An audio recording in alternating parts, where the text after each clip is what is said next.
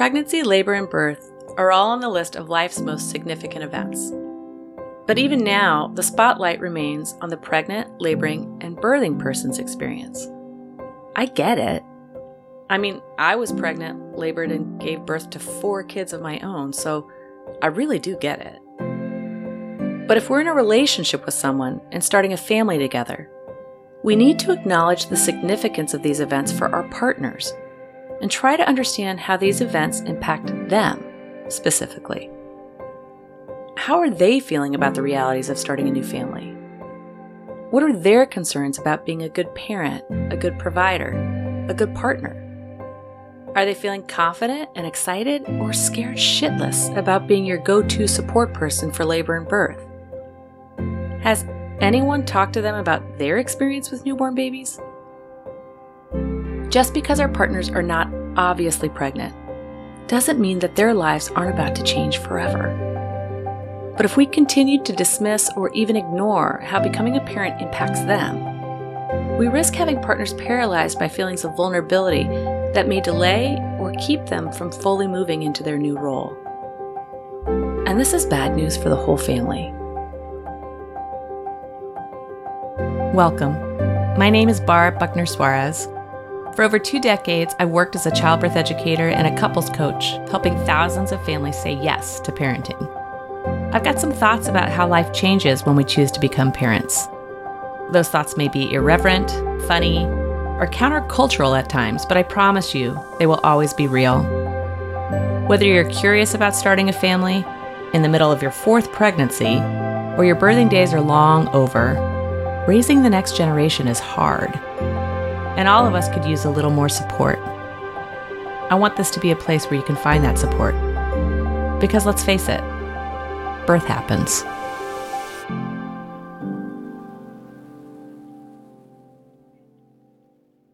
Sometimes I'll ask the partners in my classes a couple of quick questions to highlight how their experience of becoming a parent differs from their pregnant counterpart. How many of you have anyone in your life asking how you're handling this pregnancy, as opposed to asking how you're handling your partner's experience of pregnancy? How many of you are having a baby shower thrown in your honor at work? Few, if any, partners ever raise their hands, but if they do, they usually report working in the field of education. It's stereotypical, but y'all, it's true. How many of you have gotten into a fight with your pregnant partner about how much money they're spending on the crib, the stroller, the nursery, the car seat, blah, blah, blah? This one usually has every partner raising their hand, and it gives me the opportunity to talk about how the pressure of being a good provider weighs so heavily on the partner's shoulders. The journey of becoming a parent for partners is different from pregnant and birthing folks, but it's still a journey. One that has its own set of specific vulnerabilities.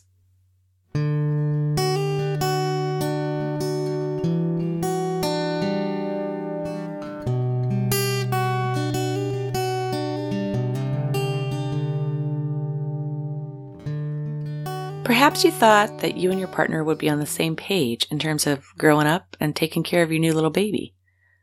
Perhaps you thought you'd both suddenly be so much more mature. Perhaps the reality of where each of you are in your development as new parents is causing some distress.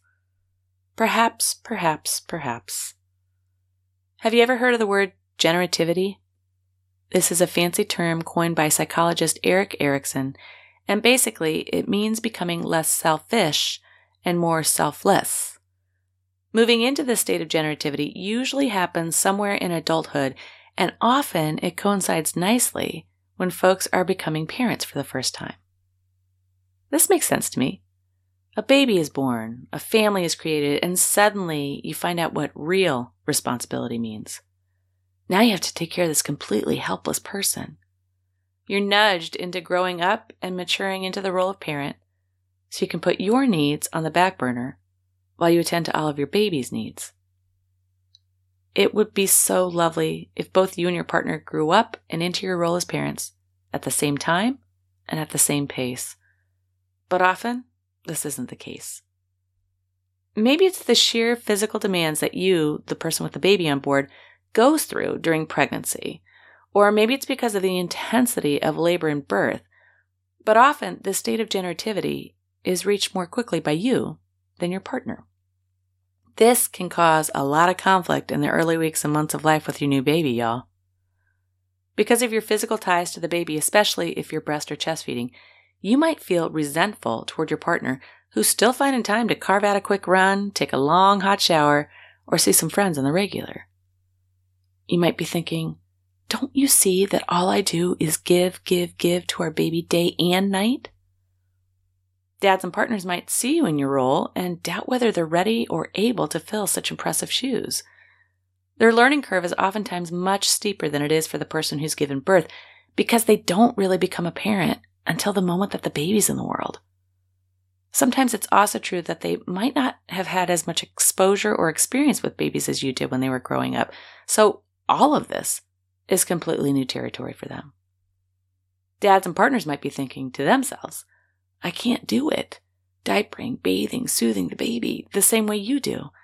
It's not as easy for me as it is for you. I suck at this. And society still sends the message loudly and clearly that if the birthing person identifies as female, they're automatically the better parent, which is utter crap, by the way. But if you ask your partner to be more engaged and involved, that's somehow seen as nagging and controlling behavior. This does not make for a happy couple on the other side of giving birth to a bundle of joy that was supposed to bring you closer together. For partners, especially male partners, pregnancy, labor, and birth might be the first time in their lives where they feel completely out of their element. And from a societal standpoint, we do very little to welcome them into this world of pregnancy, labor, and birth. Dads and partners might go to every clinic appointment and ultrasound. They might want to be really involved, but still end up feeling like a third wheel. Or maybe deep down, they're completely freaked out and long for the good old days where they'd be escorted to the waiting room and not required to step foot into the labor and delivery until after the baby's birth. But if they tell anyone that, they're going to be labeled as insensitive and uninvolved. Dads and partners have lots of feelings about what it means to become a parent, including vulnerability, but may not feel safe in expressing those feelings. What if we tried to meet dads and partners wherever they are during the pregnancy without judgment, and then try to support them better in their role as expected parent? Communication needs to happen early and often so you both know where the other is in terms of adapting to your new role of parent. This can feel like an emotional landmine if you don't respect the zero judgment policy. Your partner needs to be able to reveal their true feelings about becoming a parent, and they need the time and space to move into that role. But there's also something to be learned from our partners by those of us who've given birth, moving into our own version of parenthood.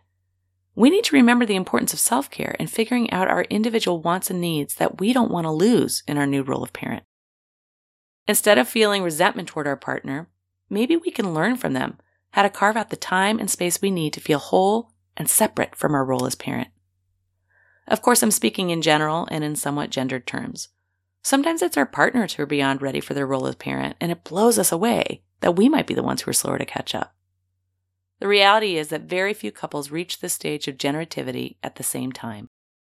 But instead of putting a wedge into your relationship, perhaps this can become a new and better way of understanding each other as individuals. Perhaps we can learn from each other as opposed to being intimidated or resentful of one another. Perhaps this can be a period of growing together rather than growing apart. Perhaps, perhaps, perhaps. Can you see how your partner might be approaching parenting at a different pace from one another? Is this helpful to realize how very common and normal a stage of development is and that it's still possible to catch up?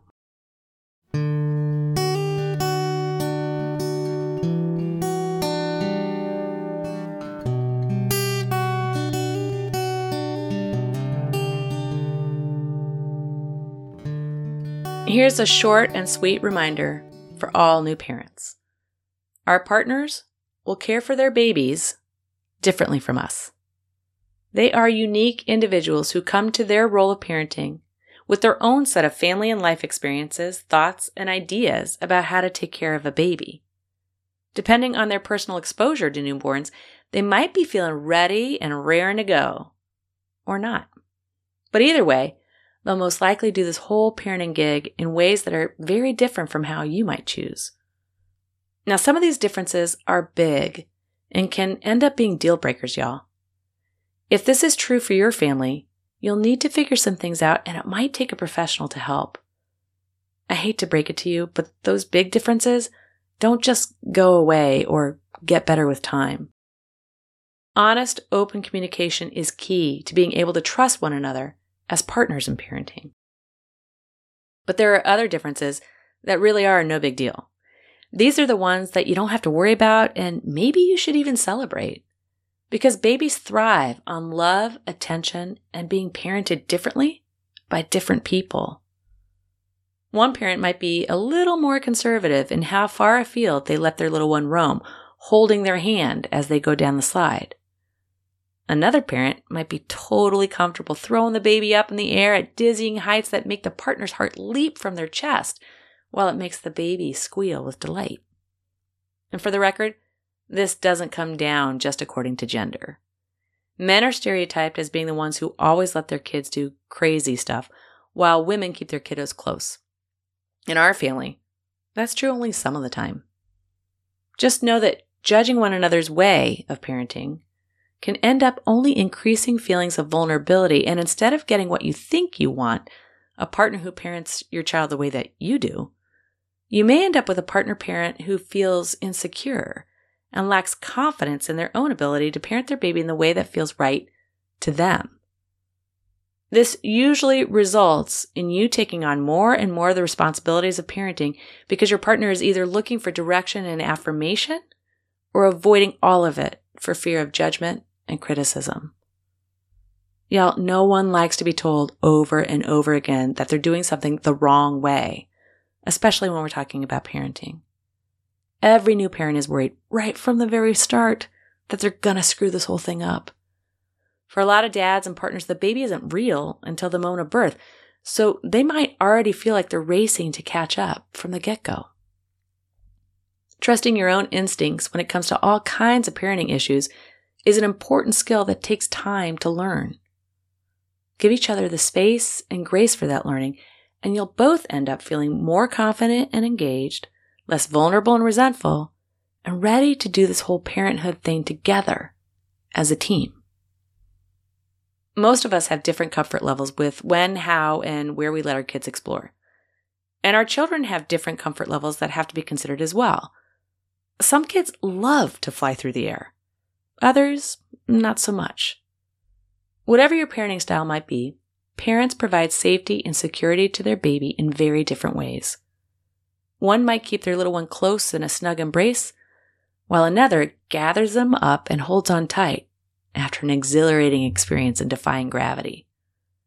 But both approaches help your baby learn how to fly. Who's the more safety conscious parent in your family? Is it you or your partner that's a little more on the wild side? How do you think your baby will respond to these differences?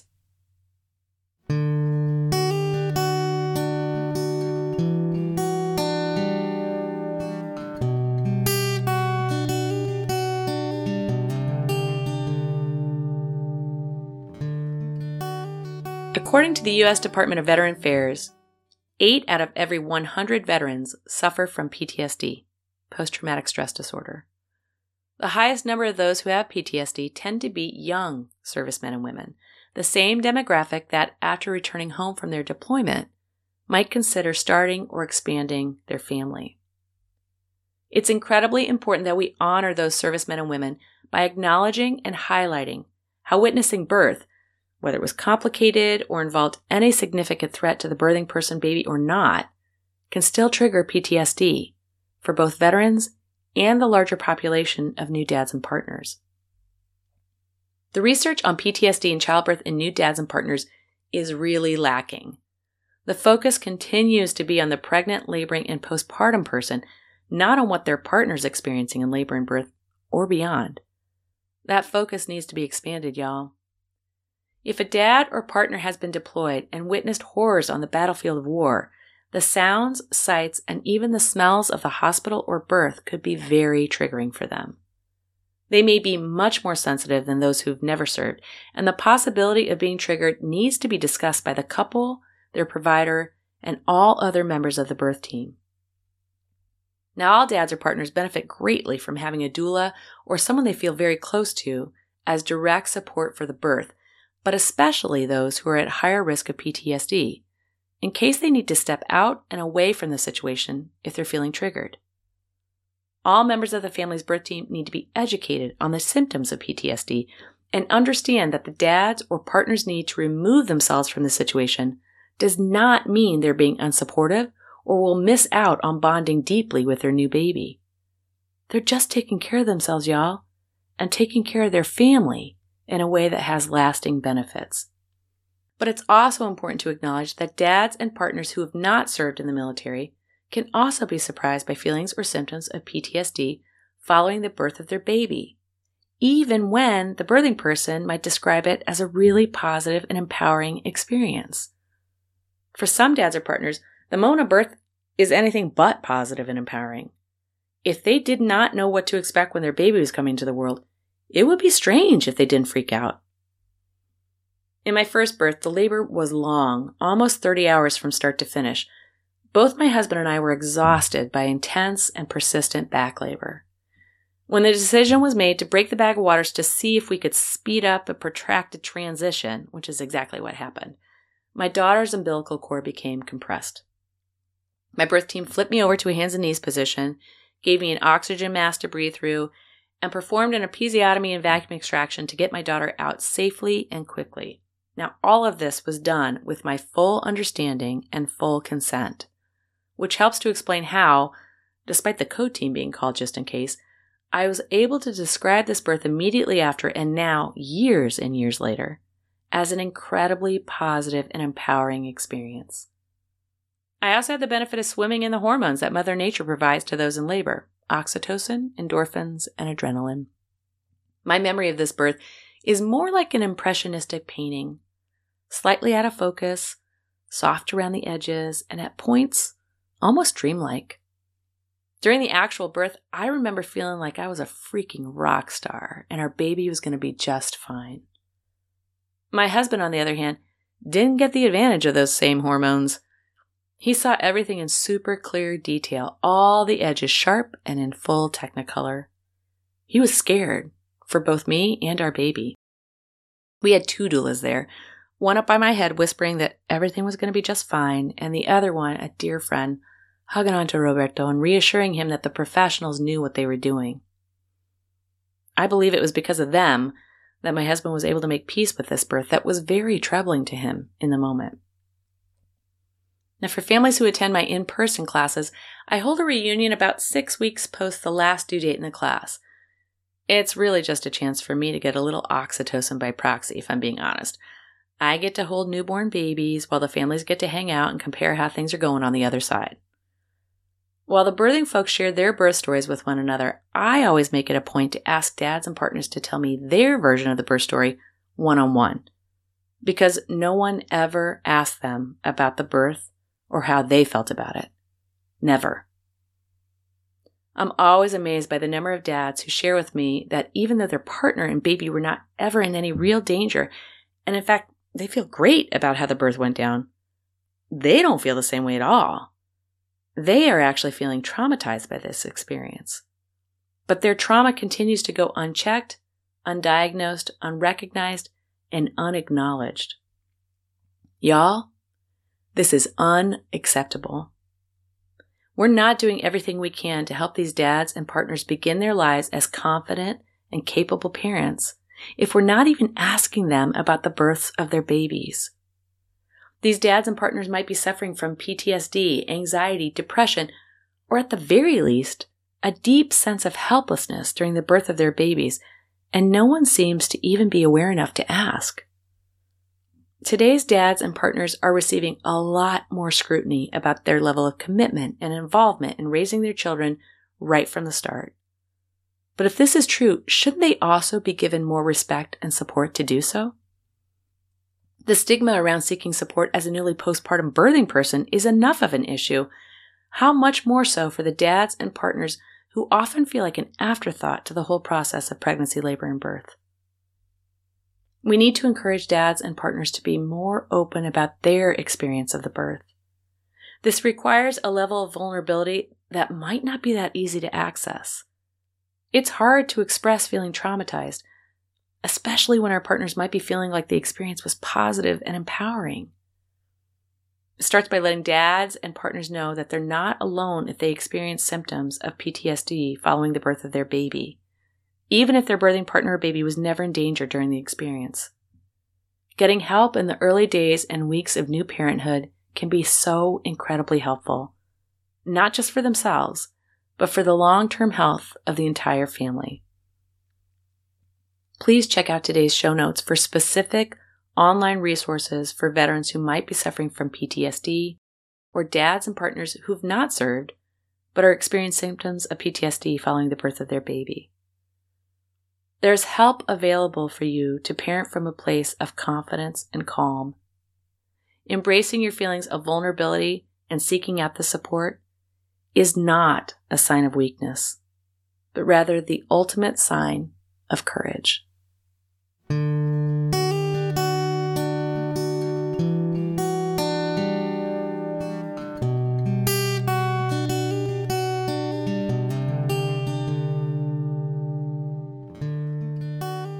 I had a session with a couple expecting their second baby. I'd worked with them privately the first go around due to her unique work schedule. Trying to get into a one day express class was not even an option. And while I always encourage people to take a group class if they're able to, mostly because there's such great peer to peer learning that can happen, if it's not possible, I'm more than happy to meet with couples one on one. I've even done some of my best teaching long distance. I offer all kinds of coaching sessions with folks who are wanting or needing a little bit more support as they begin their final preparations for giving birth, surviving new parenthood, or baby proofing their couple relationship.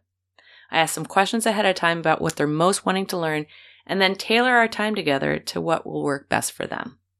And I'm going to say it. I'm really good at listening and hearing what doesn't get said. And because of this, I've had great success in helping families approach their parenting journey with much more clarity, confidence, and excitement, even from thousands of miles away. But I was able to meet with this couple in person, and I did what I always do and sent them an email ahead of time to ask what their specific concerns were about welcoming baby number two. The mama answered the email saying, quote, I had a super gentle, slow labor last time around. I imagine things might be faster and more intense this time. Any tips around that?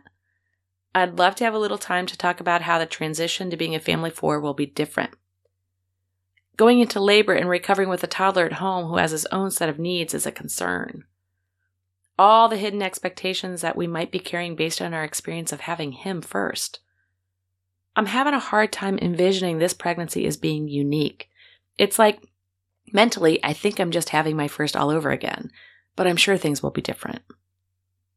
These are all great insights from her, but I didn't receive any response or insights from him. In preparation for our get together, I did a little searching for some resources for this couple who were obviously aware of how different it can be to move from being a family of three to a family of four. I was looking for practical, useful tips from others beside myself to normalize this transition for them, but I also wanted to share some of the more funny but true send ups of what it's like to be a first time parent compared to a veteran in the trenches. Ultimately, I wanted this couple to be okay with realizing that this second pregnancy and birth couldn't possibly be like their first, even if they tried to plan it that way.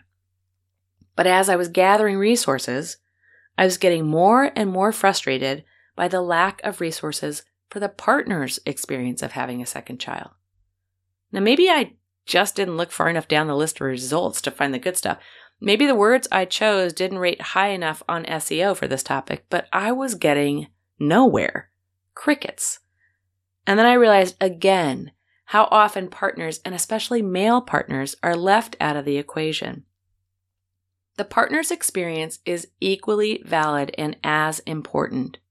And until we begin as a society to take that seriously, we're setting our families up for a harder than necessary transition through birth and into the new family experience. It's so important to recognize my own limitations and to be more insistent about bringing partners into the dialogue. I'm good about this in my in person classes. Often I receive feedback about how well I addressed the partner's role or showed how important I am to the whole process, And I'm proud of that. It matters to me. But in my one on one sessions, in person or online, I could do better. The reality is that most often it's the pregnant person who reaches out to me and sets up the session. My contact to the couple is through them, but I need to do better in reaching out to their partner from the get go so that I know what their specific concerns and hopes are for this experience. In the past, I haven't insisted that the partner also get on the call or Zoom session with me. I still talk up the role of the partner, but what gets lost if they're not in the Zoom room with us is the partner's unique perspective and the chance to be acknowledged by me in front of the birthing person on the importance of their role, as they're also making a huge transformation from individual to parent. But that's changed thanks to the past couple of years of almost exclusive online learning. Now I have both do some pre work before we meet, and then I create some post work that they can do as a couple to better prepare for the birth of their baby, work together as a parenting team, or prioritize their couple relationship. Sometimes it's those moderated moments where I'm like a fly on the wall that allows the dad or partner to get real about their feelings of vulnerability or helplessness that can surprise them at any point during pregnancy, birth, or parenting. For some pregnant folks, or even veteran parents, it might be the first time they get to hear about the specific partner experience. Starting or adding to a family absolutely means new and different feelings of vulnerability will arise for both of you. It's so important that you work with people who are aware enough to consider the similarities and differences in your unique experiences, and then encourage you to share them with one another. How do you think the people you've worked with through your pregnancy, labor, birth, and new parenting could better include partners in this most important transition? If you felt like you had that sense of being included, why? What did they say or do that made you feel like your experience matters? If people have done a good job in this area, encouraging dads and partners to express their feelings about becoming a parent or how parenthood has affected them, give them a shout out. But if you feel this has been lacking, let them know. We all need to be doing a better job around the dad and partner parent experience. Remember, whether you're brand new at this or adding to the family, the partner's experience matters.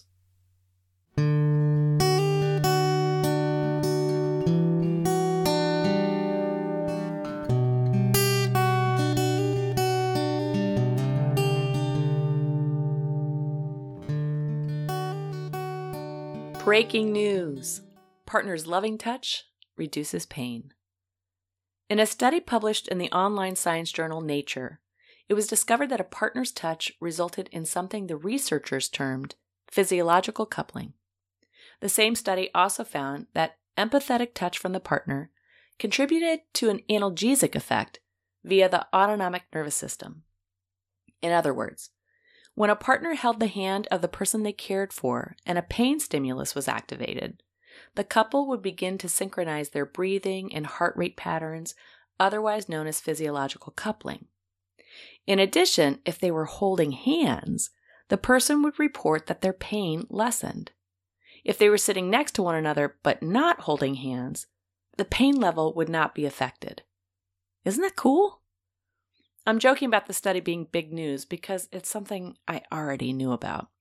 But it's important to share this news far and wide because even though I've been preaching it for over 20 years, everything you do for your partner while they're in labor makes a difference, even if all you do is hold their hand partners still don't seem to believe it. Labor is not just something that a birthing person experiences, y'all. The partner experiences labor too, just in a very different way. For far too long, we've either diminished or ignored the partner's experience of labor to everyone's detriment. We spend a ton of time focused on how vulnerable it is for the birthing person to experience labor and birth, and this makes sense. Giving birth is one of life's most vulnerable experiences, the birthing person is literally opening themselves in a way that they've never done before. But what about the feelings of vulnerability the partner might be feeling during labor and birth? I'll admit that I have a soft spot in my heart for the partner's experience. I know it makes sense to pay close attention to how a birthing person moves through labor and birth, but if we're not paying equal attention to their partner's experience, we're not setting this new family up for success. In fact, we might be doing the exact opposite. So, in my classes, I spend a lot of time discussing the second stage of labor, which is pushing and delivery of the baby, using my uterus and baby doll props to share what to expect and what it will look like from the partner's perspective. At this point in the birth experience, the nurses and provider have their attention focused on the laboring person and the baby for good reason. They need to be aware of any changes in the heart rate as the baby moves down and through the birth canal, and they also need to remain alert as the baby's shoulders make their way through the bony pelvis. But not enough attention is being paid to what the partner experiences during this critical time. Partners need to know what a newborn baby really looks like and what's involved in the process so that the moment their baby enters the world, it can be a moment full of joy for the whole family. But when we forget about the partner's experience and they have no idea what to expect, that moment can result in a partner frozen with fear and in a state of shock at what they're seeing and what's happening. And this can negatively impact their transition as a new parent in a significant way. Likewise, if partners don't realize how important their words, actions, and touch can have on the laboring person's experience, many partners will freeze up and feel helpless as they witness the power and intensity of labor and birth. They may end up feeling as if their efforts and suggestions for comfort measures don't do anything to help. But this couldn't be farther from the truth. Sometimes I'll use a marathon analogy to discuss how important the efforts of the partner can be in helping a birthing person through labor and birth. Imagine you're running your first marathon. You've heard from friends and family how challenging it can be, but you've also heard about all the extras along the race route that will help you make it across the finish line. The excitement and camaraderie of other runners, the music blaring at checkpoints, the mileage post signs marking your progress, the water stations providing hydration, snacking on energy packed gummies, reading signs of encouragement from strangers, and awaiting you at the finish line, cheering crowds, and some of the best peanut butter sandwiches and chocolate milk you have ever tasted. Now, these extras might not seem very important until we take them all away. What if I painted a very different picture of your marathon experience? You're told to stand at the starting line alone, and when the gun goes off, run for 26.2 miles toward the finish line with nothing to help you along the way. No water stations, no music, no snacks, no encouraging crowds, no one waiting for you at the finish line. Nothing. The difference between the first scenario and the second is stark. Without all of those extras, even the most experienced marathon runner would have a hard time completing the race, let alone crossing the finish line with even a hint of a smile. In the same way, Every little thing a partner does to make the laboring person more comfortable matters, and it matters a lot. Every sip of water offered, every new position suggested, every word of encouragement, every reminder to breathe, every single touch provides comfort to the laboring person. And partners need to know this and believe in the power that their undivided attention and connection can bring to the laboring person. I'm reminded of this when I think back to being in labor with my first a really, really long time ago. I had two doulas, one for me and one for my husband. I came prepared with a full team of support for this birth, and all of them worked so hard supporting me in what ended up being a long labor that began, as most labors do, in the wee hours of the morning. I wasn't the only one exhausted some 20 hours into the experience, y'all. My husband had been awake and working hard just as long as I had been, and he was getting tired. I remember hearing my two doulas talking in a stage whisper with Roberto. Go ahead and lie down. Try to get a quick nap in now before the more intense labor begins. We're both here. We can take care of her. A statement that was completely true. One of my doulas was an L&D nurse, soon to be a midwife, and the other was our dear friend who knew my husband and me almost as well as we knew ourselves. They were more than capable of supporting me through my contractions, which up to this point I'd been handling well. So my husband walked over to the daybed in the labor and delivery room and fell instantly asleep. It's one of his superpowers. And then the strangest thing happened. I totally lost my rhythm and my ability to breathe through contractions. It was like I'd forgotten how to cope somehow. The next handful of contractions were incredibly painful for me. I cried out in anguish, and this woke Roberto up, and he hurried back to my side and held my hands once more. And then, just as quickly, I found my rhythm again. My breathing returned, and I was able to continue and handle my contractions right up until the moment I gave birth several hours later. Now, I know from talking with my husband and other partners about their own experiences how challenging it is to watch the person you love go through labor and birth. It pulls so strongly on the heartstrings and can leave partners feeling incredibly vulnerable and helpless to do anything that they feel will be effective in increasing their partner's comfort level. But here's why I think the findings from the study are so important. They found that it's the feeling of shared empathy between the person and their partner that causes the physiological coupling and analgesic effect that can help a person when they're experiencing pain.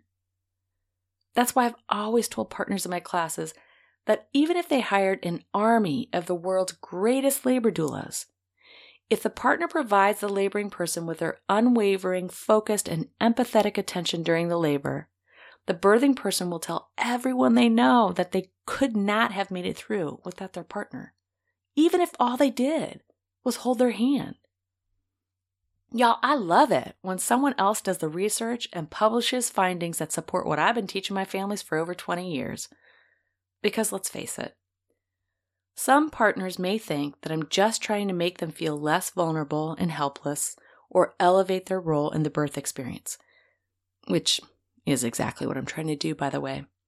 But I've also known forever that empathetic touch, combined with all the other wonderful comfort measures partners learn, really does help a laboring person when they need it the most. And now I have the science to prove it. Can you relate to this as a laboring person? Did your partner's touch, among other things, make labor and birth easier for you? What about partners? Do you have feelings of vulnerability and helplessness around your role during labor and birth? How does it feel to know that your words, actions, and touch can be so effective? Do you believe in the awesome power of physiological coupling? I do.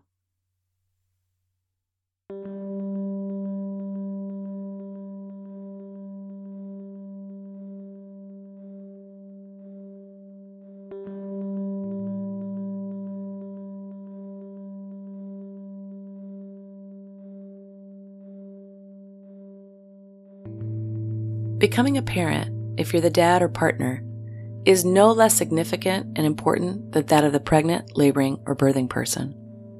But our culture acts like the feelings of vulnerability and helplessness that dads or partners sometimes experience aren't on the same level. This has negative implications for how partners show up for the experiences of pregnancy, labor, birth, and new parenting. Checking in specifically with partners about how they're doing can provide important insight into how they're adapting to this huge life change. Whether you're expecting your first or welcoming another little one into the family, finding a time for your partner to share their responses to the following questions may encourage them to express their particular feelings of vulnerability around what it feels like to become a parent. How has pregnancy or parenting changed you as an individual? What changes have you noticed in your partner?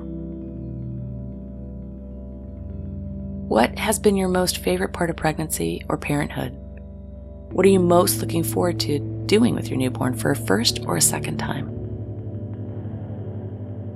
What's been your biggest challenge during this pregnancy or as a parent? How has pregnancy or parenting changed you as a couple? When you imagine the fourth trimester, the first three months with your newborn, what are your biggest concerns? What are your biggest hopes? How do you want to strengthen our couple relationships? Specifically, what are some ideas for creating intimacy when the reality is that we're going to be parenting one or more children alongside complicated work schedules? How do you anticipate the transition of going from couple to family or a family of three to four or more? What do you think will be different? What might be the same? When you imagine our child or children in the future, what do you think your life will be like?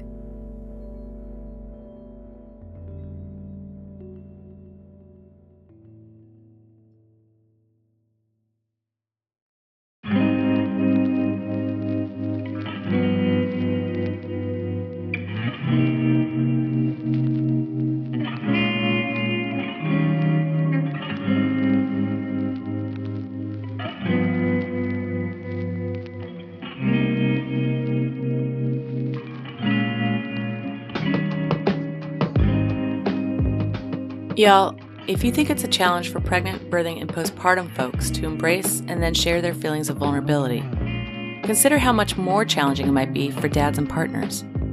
I mean, historically, men are not encouraged to admit to feelings of vulnerability, and the spaces we have set up as a culture for this level of sharing and support continue to be really focused almost entirely on the pregnant, birthing, and postpartum parent.